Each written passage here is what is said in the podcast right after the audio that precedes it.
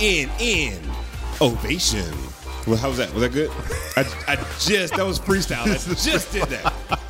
Not not not a stretch that that was freestyle. INN actually. Ovation. Not not a stretch that that was. I, I, that's very believable that that was freestyle for you. Yeah. I, I had my eyes closed and everything. Innovation Crush. Hey everybody, welcome to another installment of the show. Um, this is this is a special moment. I don't know if you realize this. This is the first back again for the first time ever episode of Innovation Crush. Welcome back, Sekou Andrews. I'm back, baby. I'm back. What? I mean, you're back. back for the first time. That's poetic too. right. You know, and the sad thing is that's a that's a, I think it's a Ludacris line, and of It course, is. who do I get confused with all the time on the street? Ludacris. Really? All the time. dude. It's ridiculous. People ask me when my album's coming out. Flight attendants can want my autograph like it's bad. That uh, well, the fact that because now you guys look completely different. Yeah. Like you kept the dreads, Yeah, and, exactly. You know, and I don't even think he has a facial hair. No. So like none. No, like, nothing at all. But people still, you know, people get stuck in the past, and either that or, or uh, what's his name, Larry Fitzgerald. That's what I get all the time too. Yes, I don't. You know, I get um, I get Mouse from uh, was it Don Cheadle's character? Oh, really? No, I don't get that. I was gonna say.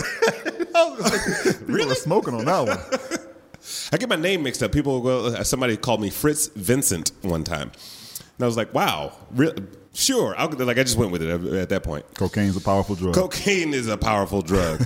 um, welcome back, poetic voice. Uh, explain that that that pairing of words, poetic voice. Poetic voice. Uh, so, if you take a spoken word poet and you uh, merge them, mate them with an inspirational speaker, then what you get is a poetic voice. It's a it's a new category of speaking that I created that blends inspirational speaking and spoken word poetry seamlessly, so that it creates this constant experience where you never know when you're in the storytelling, the theater, the comedy, the poetry, all mixed together to give voice to your powerful messages. Um, that you just described a really interesting journey, right? You described all these different uh, emotional cues, if you will. It's what Um, I do. It is what you do. um, how important is the road in the prose, right? Why not be linear? Why like go on this emotional journey to to tell a story? Are you are you gonna be rhyming the whole? Did I- did I rhyme? Did I- did you I know what I mean? Like that's my job. So can you just back off? I mean, well, can you, you just know. back off my job, Chris? Sure. Okay, I appreciate it. um, so the road in the prose um, is very important. You know what I mean? Like we've all heard the phrase "is how you say it." Right? It's not what you say; it's how you say it. Um, we've all heard talk somebody talking about you could make the phone book sound amazing, or you could sell ice to an Eskimo. Right? So this is all delivery techniques. It's saying no matter what your content is, no matter what your what your journey is, what what your story is, your your your story is only as great as your ability to tell it greatly. Right? and and you've been uh, amazing at it. And just uh, you know, just as a refresher, I would love to like let's let's do a little bit of bragging. I want I want you to talk about the resume a little bit. Like where have you been? Now, where, where's the depths of planet Earth that you've gone to and come back, and and Oh, where's man. your work taking you? Google me, baby. It take it's taking me to Google. Right. Haven't you been to Google? I have been to Google. See? I have. Uh, I have. Well, I've, I've spoken for Google, um, both at their Zeitgeist conference, which is which is like their TED, as well as uh, for them as a client um, in DC. You know, um, talking about innovation for government organiza- or uh, government organizations like NASA. I have spoken for you know many, many, many Fortune 500 companies, the Toyotas, the Nikes, the Johnson and Johnsons, the General Mills of the world, um, the tech companies, the Apples, the Microsofts, um, the the medical companies. I do a lot of work in healthcare. I love working in healthcare, inspiring nurses. Uh, you know, Mayo Clinic cardiologists. I like inspiring nurses myself. Here you go. If you if you Here you go. No rhyming there, huh? if you know what I mean.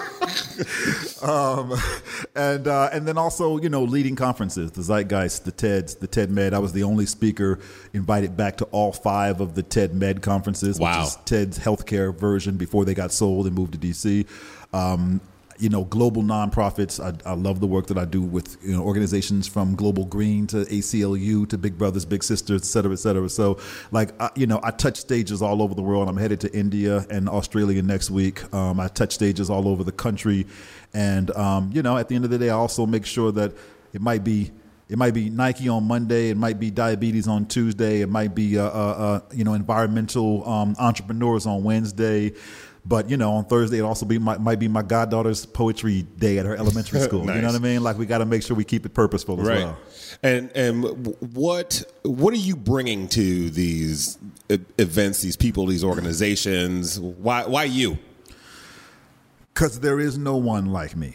And I don't say that in a pop my collar way, even though my collar does pop a little bit. Well, it's a. T-shirt, so You know what I'm saying? Does Yeah. that count? But I pop it no matter Yeah, what. well, okay. I, You- I can be butt naked and I can still pop my collar. Oh, you know what I'm saying? okay. Hey, easy, We easy. don't have to- Easy, easy. Okay. I like how you told me to be easy, and you the one that went there. I just saw you get excited, and I need to make sure we keep it. excitement. Easy. Now you be easy. So, uh, so I mean, I say that in the sense that um, poetic voice is my creation. You know, there are there are lots of poets out there, um, amazing poets that do amazing work. There are lots of speakers that do amazing work. There are lots of there are some speakers who are poets, and vice versa. Um, and often, what you get is either the entertainment side or you get the speaking side, right? You get on the if they're if they're a speaker who's a poet, you get almost what's like a set where they perform and then uh, you applaud, and then they, you know, talk about the next piece. They set up something, they tell some stories, they give some content, and then they set the next piece up, and they perform, and you applaud, and so forth. I wanted to create something that was much more of a seamless experience, where you really don't know where one ends and the next begins. You're listening to your your company's business content. Next thing you know, you're like, "Damn, is he rhyming?" You know, and it just kind of creates this constant, like, I can't get ahead of him experience. So I'm Right. always leaning in. I'm always engaged. That's great. That's great. Uh, and you know, I think about this this concept of transcendence. You know, I think there's there's one person in you know, or a few people in multiple industries that sort of transcend their craft, right? Whether you're a doctor, and then the bad example that just came in my head was Ben Carson for some reason, who's like an amazing like doctor, Right. and then decides like you know I see the world differently. Yeah, yeah. Horrible example, but um, I'd like for you to kind of define the word transcendence, uh, you know, as you've experienced it, and even maybe for how it's affected the the people you've encountered. So, as I experience transcendent, um, I think it is. I mean, I think the word. You know, I'm a word guy, so I go to sort of the literal definition of the word, and then the the beautiful layers on top of that, and the meaning behind it. So, you know, I think of arising above, right? I think of um, out of body um, when I think of transcendent, and so when I think about what that means for my experience, I think there is convention um, and and I'm trying to create in my in my business, in my um, in the experience that I give others, in the legacy that I leave, um, arising above what is considered conventional. Right? If convention is the body, then I want to be able to have that out of body experience that few have that Right. very, very few can believe exists right people you know i make the joke of when i introduce i probably talked about this last time when i introduced myself as a full-time poet people look at me like i said full-time mermaid you know what i mean like it's like like a freelance People start looking at each other in the room like, what? Right. Like what? So what do you do? Do? But what do you do? Do? Do? What do you do? Do? Do? Do? Right. do? You know what I mean? So it's like um, there is there is a disbelief factor that comes with with what I'm doing. You know, people cannot believe that. You, you made a career out of this. You're making money. I, I, I bought my house off of this. I, I proposed to my wife with poetry. I'm building my legacy, my life, all based off of this thing that no one believes can even be monetized or you or you have some negative experience and then you know the thing i hear most is oh i don't like poetry but i love that you know Right. i love that i love that conversion factor going into a going into a, a, a an apple or or you know a, a general mills and like they're going you know, oh Jesus, the poet's coming. Oh my God, you know, let me work. Let me go do my taxes or something. Let me anything besides listen to this crap, you know. And then just watching those light bulbs go off and the eyes wide and the and the oh, I, I just got you and I and I converted you and I turned you and you're wide eyes and you're leaning forward. I love that factor, you know. It's interesting that like because like, this this is the part where your eyes light up, right? It's it is the gamification of what you're mm-hmm. doing. You know how much of that is important as you like actually craft the creative. You know when you're think when you sit down to write or when something comes to your head, you know how much of that are you putting towards I call it the game. You know, or how much are you just kind of like in the zone and you know what's going to happen when you get on stage anyway? So you know, one of the things that I that I talk to speakers about when I'm training them is is um, taking a unique approach to something. Right. One of the things that sets me apart is I'm always looking and saying, "Listen, we're all getting up on the stage. If the if the event is about you know whatever some generic embracing change or you know revolutionizing technology or whatever it is, you know, revolutionizing education or something, right? Everybody's talking about the same thing. The whole conference is talking about the same thing. Like, so then I go, how is it that I can take a unique approach to the same material, give it a unique voice, give it a give it a powerful, uh, uh, transcendent experience, if you will, um, so that people receive it more deeply. They, they internalize it in a way that's different. They internalize right. it through all their modalities, right? So I, I, call it my unique approach and or, or my concept. You know, whenever I'm whenever I'm like in the middle of the, the madness, the middle of the night, and my wife is coming into my office and saying, you know, you coming to bed? Are you still grinding? And I'm like, I'm grinding, baby. You know, she's like, all right, you find your concept yet?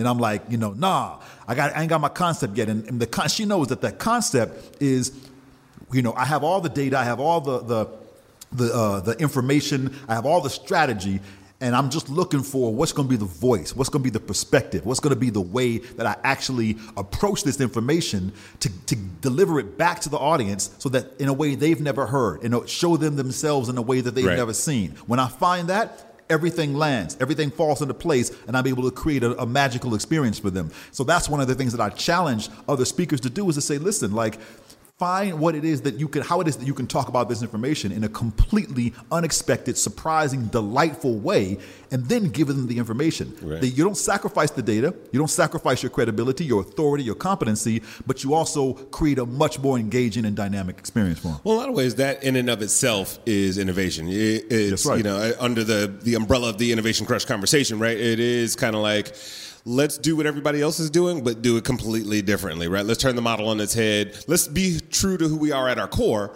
but let, us change that delivery. Let's change that ecosystem. Let's change that service, you mm-hmm. know, uh, mm-hmm. opportunity. Um, you mentioned talking to other speakers, and um, that's a good segue to talk about stage might. Oh yeah. Uh, I would, I, you know, again, uh, you rhymed stage fright to stage might. That's I get right. it. I know what you did there. You see what I did? Um, I'm just. I'll, you can interview me now. Uh, I'll tell everybody about stage might. That's right. no, but you know, you've decided to actually give your gift eh, not just on stage, but to people who are also going to be on stage. Can you can you talk about that? You know, that that as a product. So you know, what I love is that I have created a successful speaking career, and I was never trained as a speaker. I was trained as a performer, right? I was trained as an artist.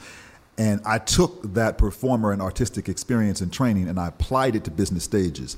Um, and so as I began to, you know, people used to always ask me, oh, well, how is it, you know, how do you do what you do? How do you connect so viscerally with an audience? How do you create such intimacy? How do you engage, you know? And I'd be like, I don't know, that's just my magic. Because I'm say cool, That's B. right, that's right. You know what I mean? Pop my collar, walk off, you know what I'm saying? Butt naked. Butt naked.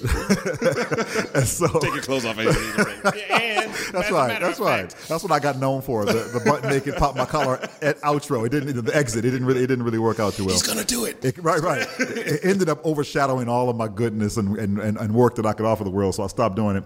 Um, but you know, ultimately, I, I, recognize that there is, you know, I, I would say it's just my magic, but but a lot of it was mastery. You know, there's this point where the magic ends and your mastery begins, and that's that performance element is what I realized was teachable. And so I got excited about dissecting that process and being how, how is it that I apply dance techniques to business stages? How is it that I apply acting techniques to helping to helping you be authentic? How is it that I apply improv techniques to being able to to own any room and become distraction proof? That's what I got excited about being able to teach. And so I started just informally training executives, you know, high level senior C-suite executives that that were stepping into new leadership and needed to be a, a bigger, more compelling leader. Um, and and it hit like people loved it because there was a unique approach. They felt like I've been taught the same way for all these years: plant your feet, don't pace, do this with your hands, don't fidget, and it and it controlled me. But it made me look like every other cookie cutter version of the speaker of speakers on stage. Right. And you stand out like a performer, like a rock star. And so I started teaching rock star secrets to public speakers.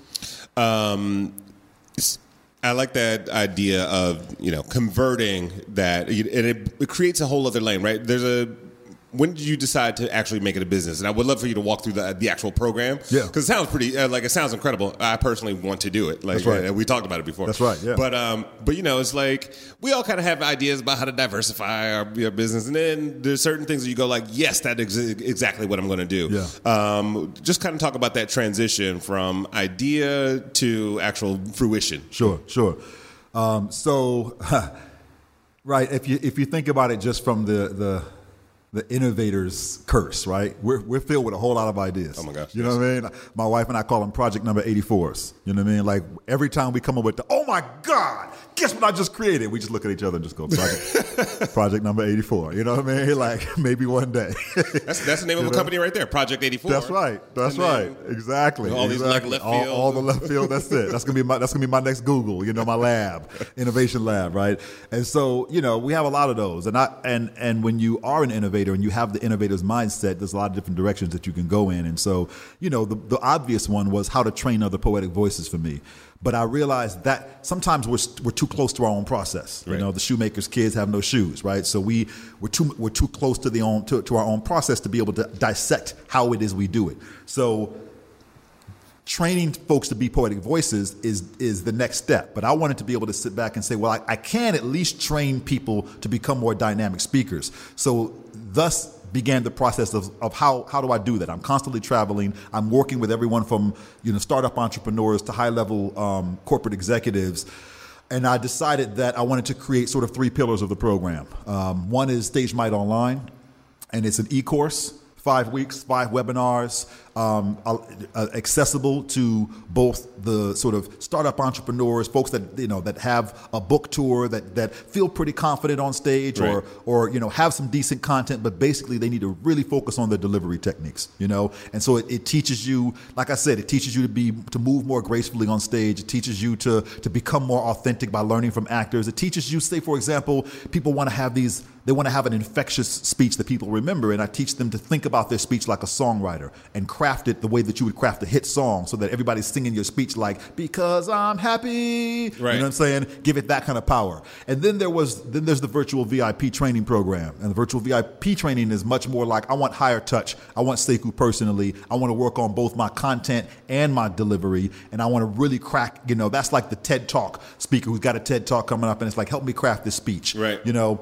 Um, and then the stage might x is the executive group coaching. And that's you know paypal is bringing me in to train their tech sales team on being better storytellers right? We want you to come to our company and train our team that stage might x. And so what that it did as an entrepreneur is it allowed me to sort of satisfy operation scale Sekou which has been my biggest project. How do I, as a as an individual, as a celebrity brand, as an individual vanity brand, as they call it, you know, begin to scale myself? And Right. these were sort of three ways that I could begin to create products and programs that were still high touched, that served my community in a, in a in a new and exciting way, but were very very authentic to my brand. No, that's uh, that's it's obviously well thought out. Yeah.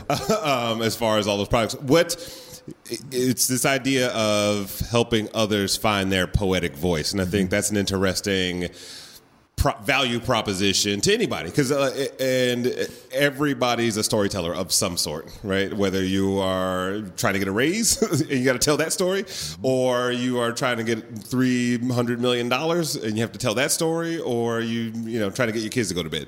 Um, you know, and that's that's a story Yeah, in that's a whole, itself. exactly, exactly. Um, what are some of the common, I guess, hurdles to that people face, right? Because I'm sure there's like, I think when you kind of experience um, a wall of some sort, you Yeah. go like, "Oh, it's me. I can't do X." And you're like, "No, you know what? Everybody does that." Right? right. There's there's probably like some very common, you know, mistakes or uh, hurdles Yeah. people face. Yeah, I would say uh, one of the most common is is uh, thinking about engagement as one big act, one big moment that you create, one big act that you do. You know, um, and I always tell people, people always like, "How do how, I want to learn how to be engaging? Teach me how to do that thing that makes me engaging." You know, and I go, you know, engagement is really 10, 20, 30 small, incremental, meaningful moments of leaning in.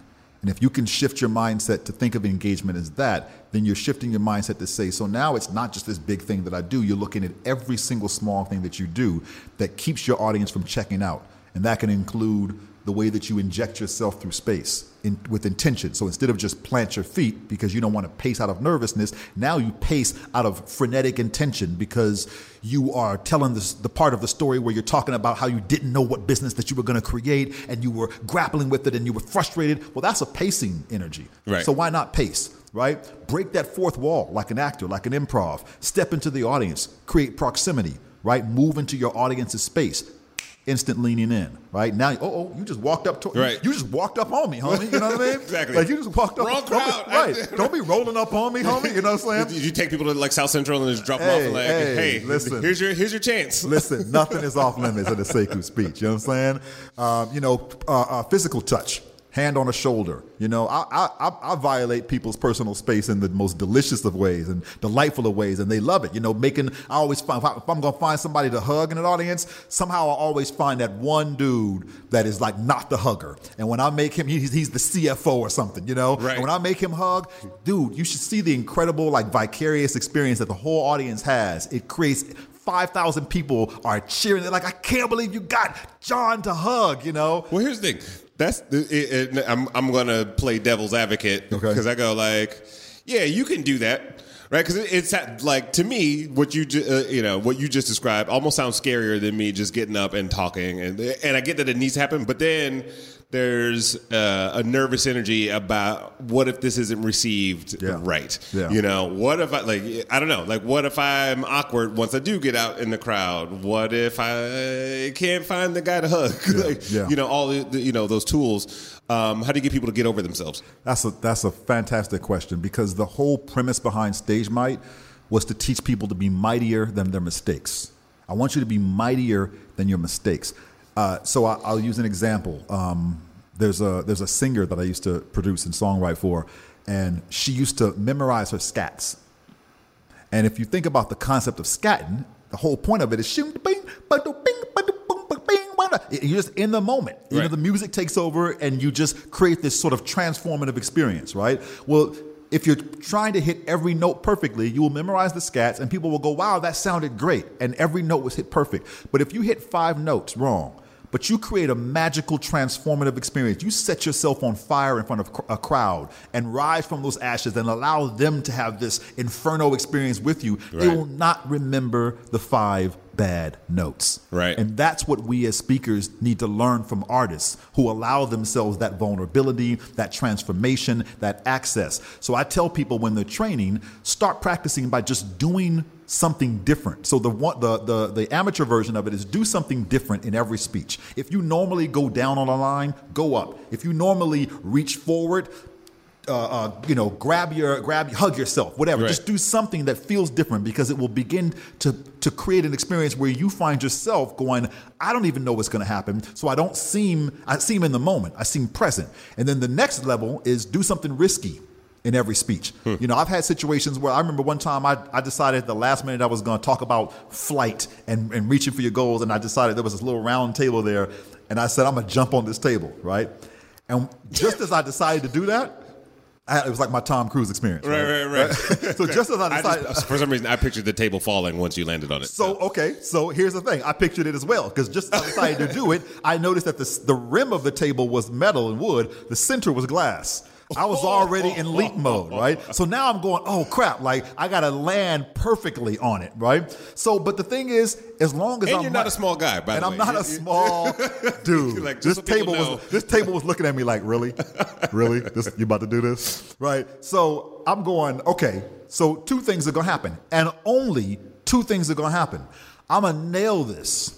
And I'm gonna land perfectly on it, and I'm gonna create an amazing experience about the challenges of jumping towards your business, leaping towards your goals, and landing it and sticking it and flying high, right? Right. Or I'm gonna eat it, I'm gonna fall, I'm gonna get up, and I'm gonna talk about how things don't always work out in your business, but you will always be able to recover, and how your audiences love finding the del- delight in your recovery because we're all struggling with something. We're all trying to overcome a challenge, and I'm gonna turn that into magic. So as long as I believe that there is nothing that this stage or this room can do to me to take me off my game, I always stay mightier than any mistake that I could make, and therefore I always am high risk, high reward, and most often I get the high reward. It was great. It also sounded like the best freeze frame ever. Like you, you stuck in the air and like going through all these scenarios. I, know, I wish I had a picture like mid leap of that. Um, no, it, it, and I, I mean, I like the idea. Uh, I think the more mistakes you make, the more comfortable you get with the idea of making mistakes. And we, the thing is, we know this in business, right? We hear this all the time in our Fail people fast. talking about, yeah, fail fast, fail forward. We hear this all, but we as as communicators, we don't do it.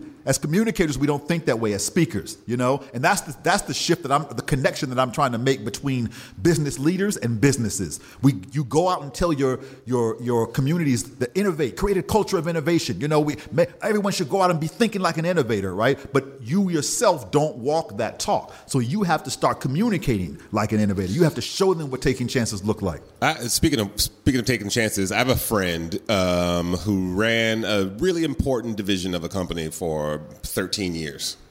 That part of the business was uh, nixed, right? They got rid of it. Um, and we had an interesting conversation just last week about like kind of like who am I now? Right, because in and this person went all over the world, talked about the work that they had done under this, you know, brand, um, and then it's like now people want one of them to show up at other places, and it's like, well, now what do I, you know, what now what do I talk about? So, is there? Do you find like how do you connect and disconnect yourself from you know an outer shell and your inner being? Yeah. Um, so you know, one of the other challenges that people come to me with most often, besides how do I how do I uh, create engagement is how can I be more authentic, right? And people want to be authentically themselves, and very, very uh, rarely do they feel like they are their authentic self on stage.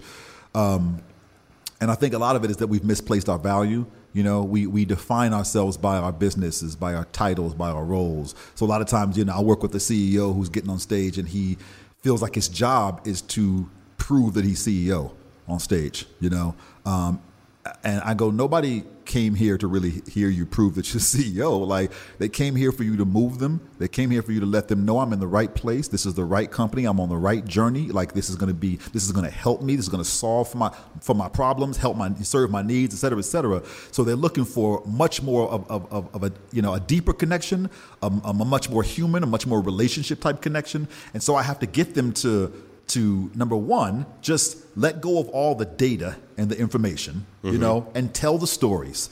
Tell the stories. Then we'll find ways to embed the stories, the data, or embed the data inside of the stories, so that they be, the data becomes unmissable and yet unrecognizable. Right? And all you felt like I heard, all I felt like I heard was a was a great story about the time that your daughter was struggling with what she wanted to be when you when she grew up, you know. But somehow I ended up getting the point of how you're connecting that to the possibilities of me and my business, right? That to me, I, I got to learn something about you as a father. You you you became your daughter when you told the story. You took on her voice. I connected with you. It's like it's like you talk about bedtime stories, right? It's like a kid listening to a great bedtime story when you are a great storyteller, right? And then the other thing is how can people they want to be authentically themselves in what is unique about them and what they're inspired about me as a poet and finding my poetic voice in business is they're going, well, I'm not a poet, but I'm a gymnast. Or, you know, I'm, I'm a mother of nine, or I have a weird, heavy accent, or a crazy laugh, or whatever it is. And they I have all those things, by the way. You do. You, you just that's, describe that's, me to a T. That is why we're going to work together.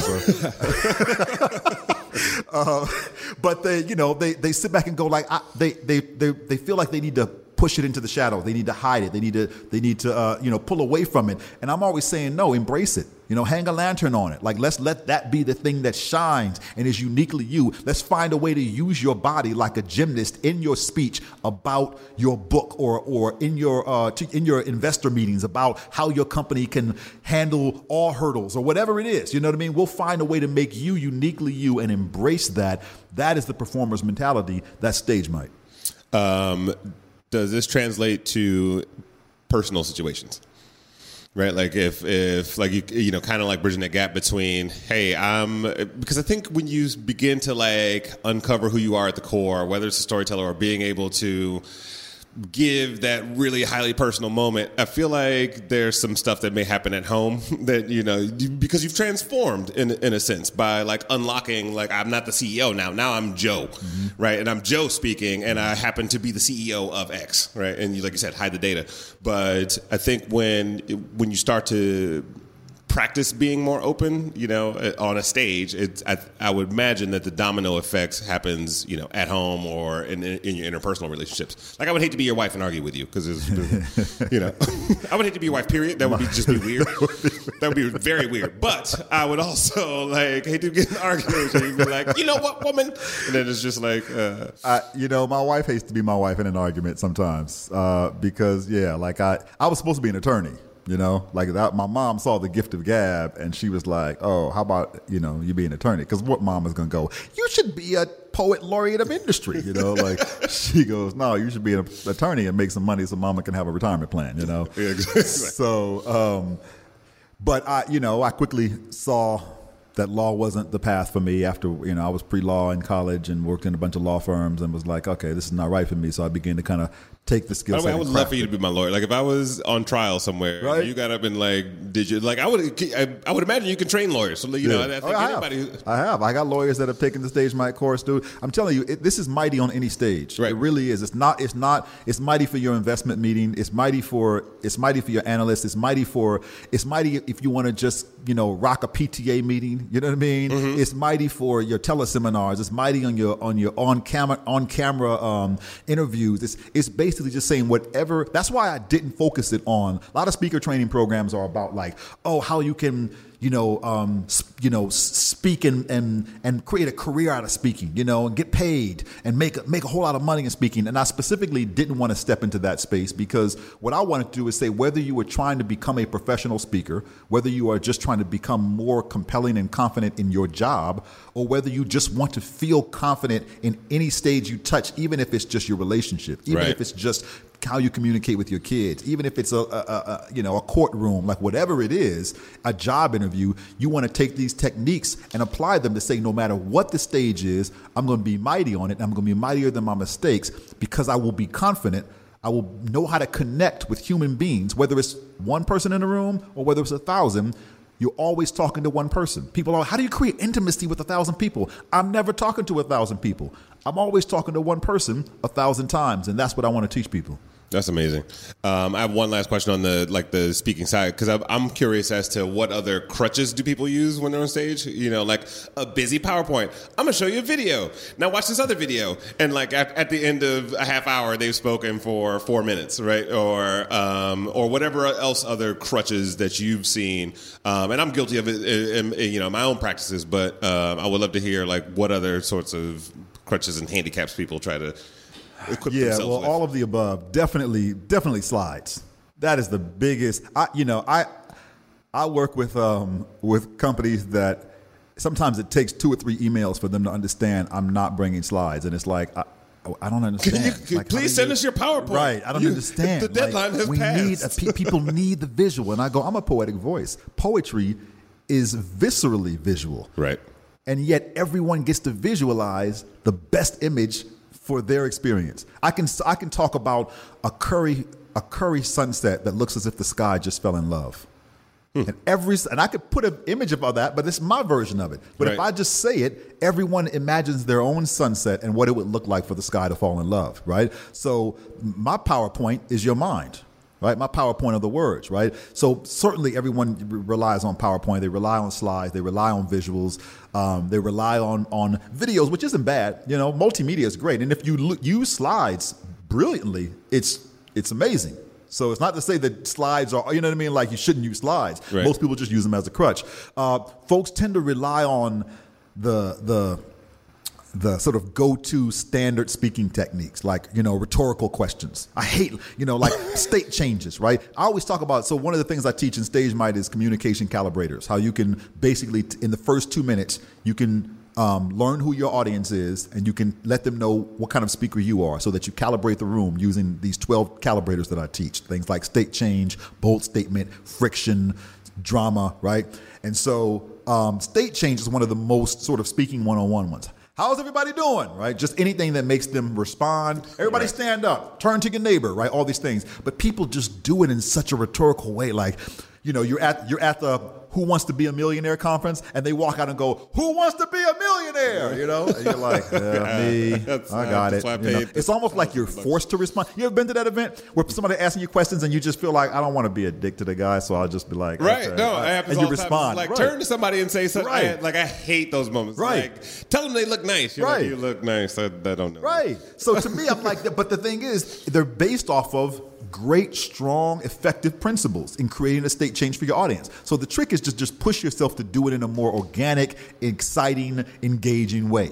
You know what I mean? Um, like I don't know, you've been to you've been to a, a presentation where my boy IN-Q, Yes. you know, another poet, like he'll Yeah, get yeah. everybody to stand up and do back massages. Yeah, and, you know what I mean? fun. And- Right. And see, that one was actually fun. Exactly. Like, it was super fun. Exactly. So if you can, again, that's performer. You know what I mean? If you can think like that performer, that makes you want to do something. You know, when you're at a Shout rock out to Adam and his jacket, by the way. Shout- It's an inside joke between me and him. Like it's, he'll know. He'll know. He'll know. He'll know. Shout out to IN-Q all day. Um, you know, and so like if you can do that in, in the same way that people want to participate at a rock concert, you know what I mean? Like that's the effect that you want to that you want to create with the audience. So, and then uh, you know, to la- to answer your question very quickly, the the biggest one that people rely on is their material. That's the biggest crutch. People always believe. I'm just going to practice my material. I'm going to rehearse my material. I'm going to practice my material. I, I'm going to practice the answers to the questions. But you don't even know what the questions are going to be. But that's all right. I'm, I'm, I'm to practice them. I'm to practice the answers. To pre-memorize everything, you know? And I'm like, dude, like, how about instead of trying to control the room, how about you just practice trying to own the room by being the best speaker improv artist that you can be so that Yeah. no matter what the room throws at you, you can turn it into delight. That's one. It's funny you say that because that's one I get. Like a lot, you know, a lot of guests will go, "Hey, can you send me the questions?" I'm like, "No." Yeah. You know, I'll send you a few Yeah. just to give you a litmus test, but I don't want uh, you know rehearse. I've had people come in with notes, Yeah. you know, and like papers and folders. I'm like, you can put, you can throw that away. So Like- so so I got my computer open, right? Yes, you do. And I spent the first what five minutes or so uh, right before we started pulling up documents and pulling up my notes, right? And that's because I was frazzled. I'm coming off of a crazy call. You know, I had just a crazy day, right? Yep. So I'm coming in just a mess, right? So it was like, well, let me try to get my material. Let me make sure. I, I, look, I mean, have I have I looked at it once? You know what I mean? Have I looked at it once? At the end of the day, I, I ultimately always fall back on I know this, and I not only do I know my own material, but I know my ability to access my my material in a dynamic and engaging way. So I haven't looked at this stuff once. Yeah. Yeah, and that, and that's. I think it takes some practice to be in the zone. It's the same thing. Like I, I have a page full of notes. You Yeah. know, I think I, I think I wrote down more notes than I actually looked at. You know what I was. I mean, we have to prepare. I don't take anything away from the preparation, Sure. but we also have to trust ourselves to to be mightier than the preparation. What was your uh, biggest hurdle you had to overcome? You know, as a speaker, as a poetic voice, as you know, in your career, where you're like, oh man, I cannot get over whatever that is. Ah, man. Um, I would say probably. I would say I was born into perfection. That's right, exactly. this is always a very difficult question for me because nothing ever comes to mind besides maybe trying to get on Innovation Crush. um, so you know, there's there's lots of hurdles. I mean, certainly the decision to quit my job and become a full time poet. What was your job? What were you I was an elementary school teacher. I was a fifth Oh. grade teacher. Yeah, All right. Mr. Andrews. teacher, Mr. Andrews in, in South Central Los Angeles. I was I loved it. Best, you know, hardest job to do, hardest job to leave. Um, so that was certainly one. Um, you know, a lot of times people ask me about my hardest presentation situation, like what was the hardest, you know, gig somebody gave you, the challenge that you had to do, and for, you know, in terms of like how I was going to innovate a unique approach for that. Um, and I always go to uh, Mayo Clinic. Mayo Clinic was having a conference on blood transfusions. And yeah, exactly. Right. So, so my job is to make it whatever it is, Random. make it beautiful and sexy. Right. Right. So I'm going. Okay. So blood transfusions. Okay. Well, we'll give blood, give life. That's sexy. That's How many people have blood? That's right, exactly, right? Well, and what's funny is that that almost kind of ended up being my approach, right? So everybody was like, you know, I thought at first like give blood, give life. That's a beautiful, it's, it's, that's a beautiful caption. I can work with that. Well, no. So this was the Mayo Clinic.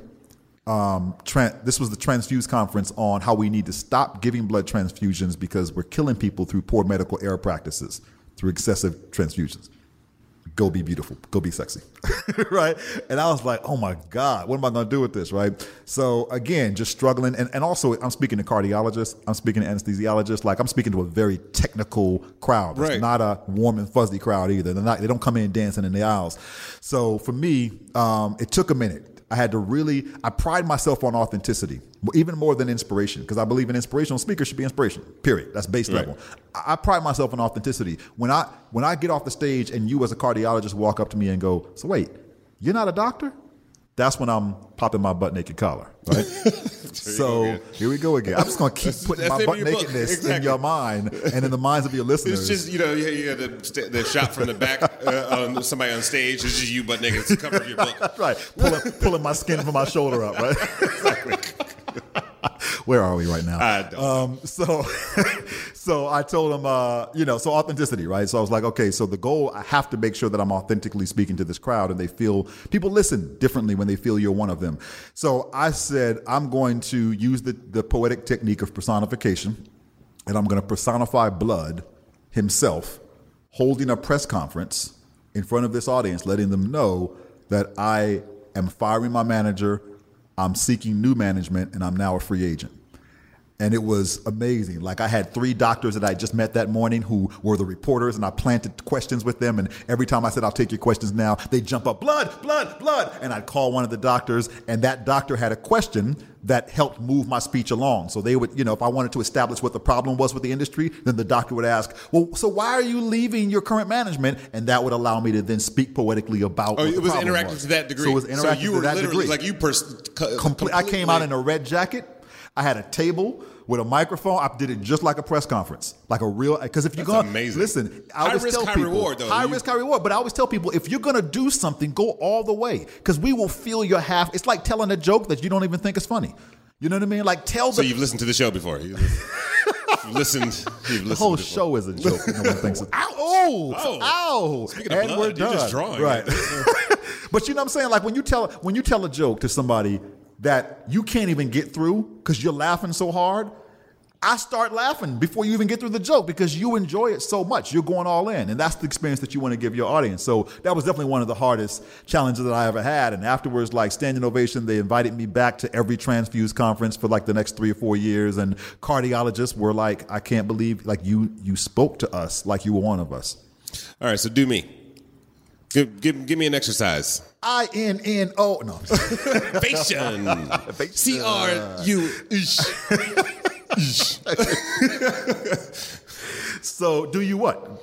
I don't know. Like, do- so is there like a, a physical technique that you use? Like, what, like what, what might be a sample of an exercise that you would run me through, or is there an exercise, or is it more like, hey, you're going to ask me a bunch of questions and make me cry first?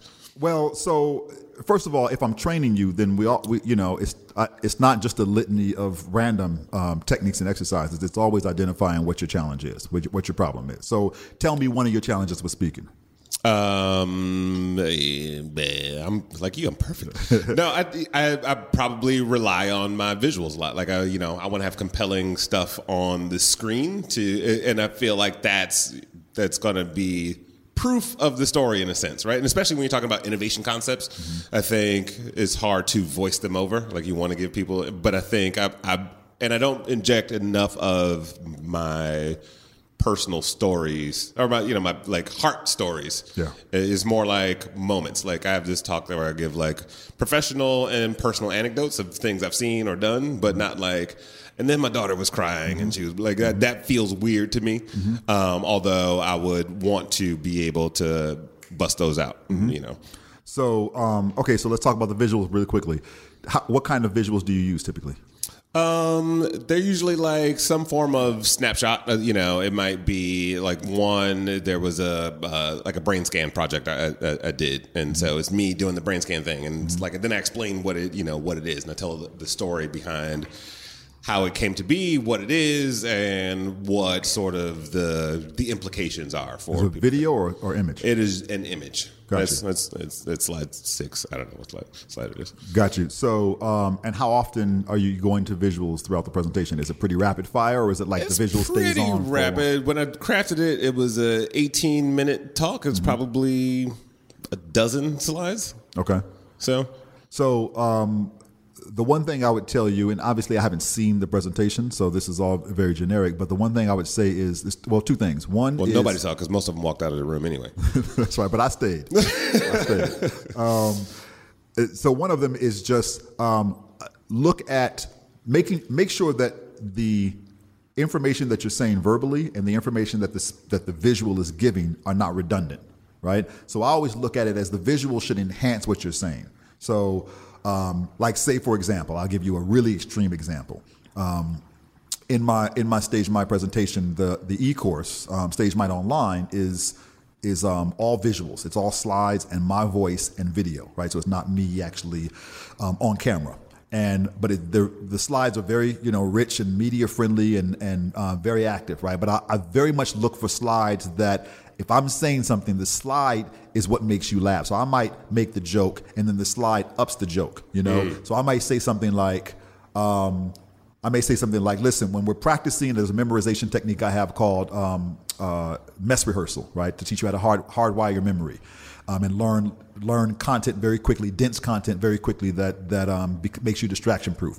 And as we go through this mess rehearsal and and um, doing a distraction rehearsal, I tell people there's a technique that you have. You're working with a partner, and you ask your partner um, if if I can touch you, and then if there's if it gets to be too much, then you have a safe word, right? And so then I pull up this slide. That's a very risky slide of like this woman that that has her uh, man laid over him, and I talk about kind of like in bondage and S and M, they have a safe word, and I have this woman that's like there, and she's about to spank her dude, right? And then the words "too much" appear, right? So all I have to say is kind of like in in S and M, you know, for all you guys out there that do that, right? And then the slide tells the rest of it.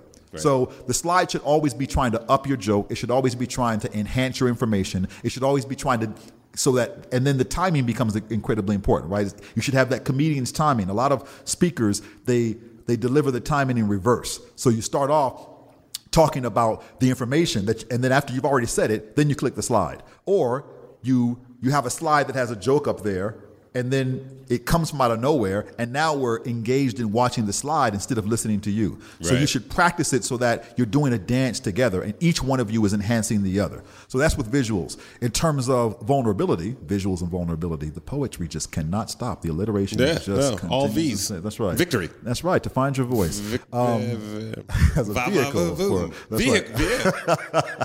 so We should uh, collab after this we should do it. It's a group piece. Group piece.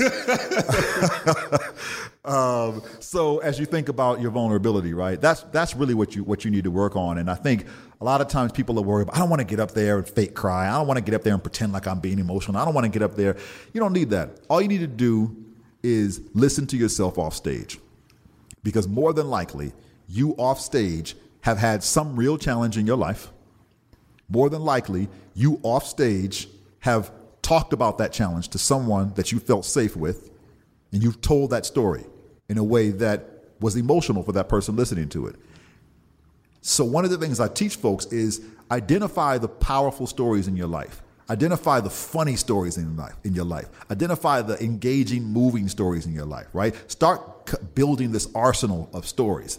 And don't worry about what the point's going to be. Just find the stories that are human and, and, and connect to people, right? Then what we begin to do is we begin to go, now what are the points that you need to make in your speech? And let's start matching them. Mm. Let's start let's start connecting. This is a this story is a great way to illustrate this point. Right. You know? And you only might you might only need like one, two, three of them. In It's like it's like the puzzle you on? Soul Train. You know, it's like, oh, this is going to be the guest that's coming up, but let's start That's putting right. the pieces together. Like, oh, it's That's Herbie right. Hancock. The whole world just popped a gray hair listening to you reference Soul Train right now. So thank you for that. Uh, no problem. it's the delirium that's setting in. Um, well, cool, man. This, I mean, this has been great. I, you know, uh, one thing I did want to ask you, you know, uh, you are literally a one man show. Um, but you know, I've seen evidence of team. You know, and how do you how does Sekou build a team around himself, especially as what uh, phrase I love now? Back to V words, vanity brand, um, which is uh, so. How do you go about building the the Andrews brand as a business?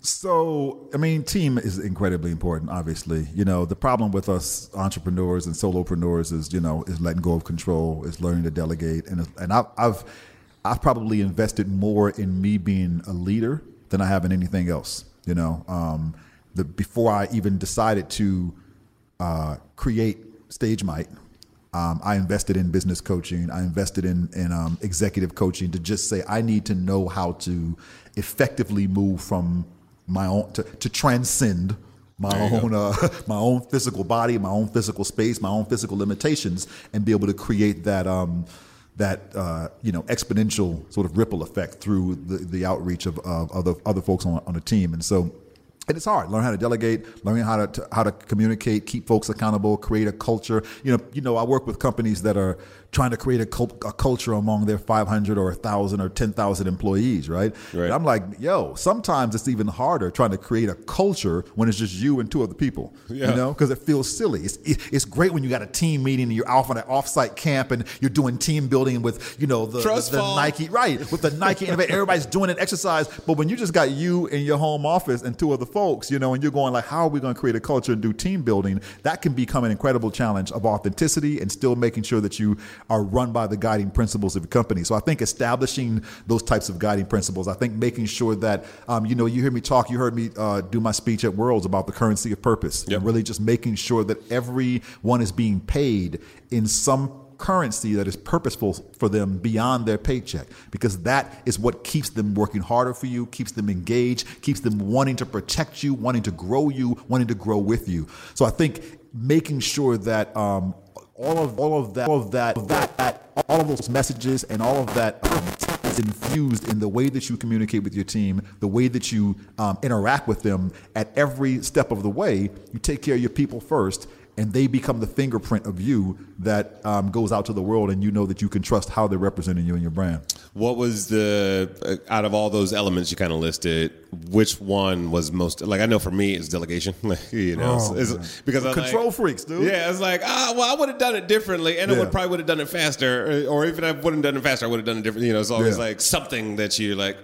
but I, I, I, don't mean to speak for you. What, which one of those things? Delegation, culture building, uh, all those. Which one's been most difficult? Yeah, I'm, I, would probably have to go with delegation. Um, you know, and the awesome thing about delegation is like it's hard when you let go, but when somebody like finally like does it right, like when you finally step away. I just had something.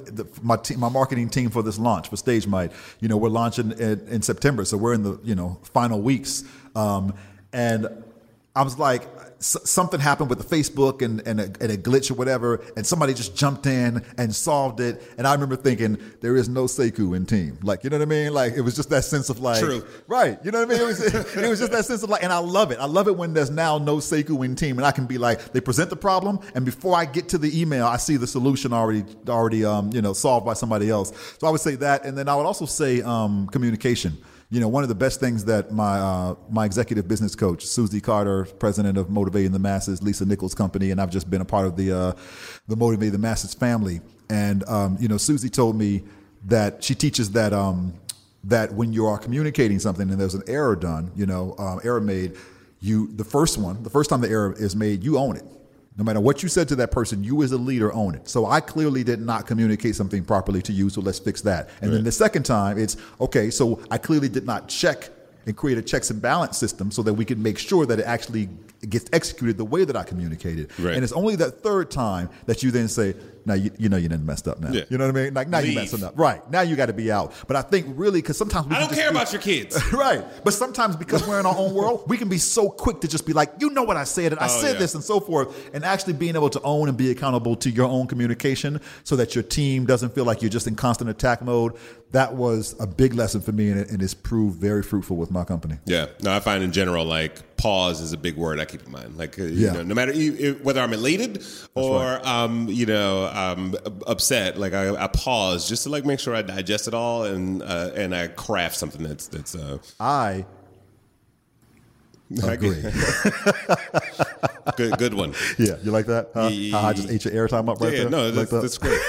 Um, so it's been what a, year or so since you've been since you've been here. Yeah. Uh, the show's called Innovation Crush. What have you seen out in the world lately that's kind of like getting your goose? What's your current innovation crush? What's uh, what's what's you know what's come across the your eyeballs or your ears or your eyes? Yeah.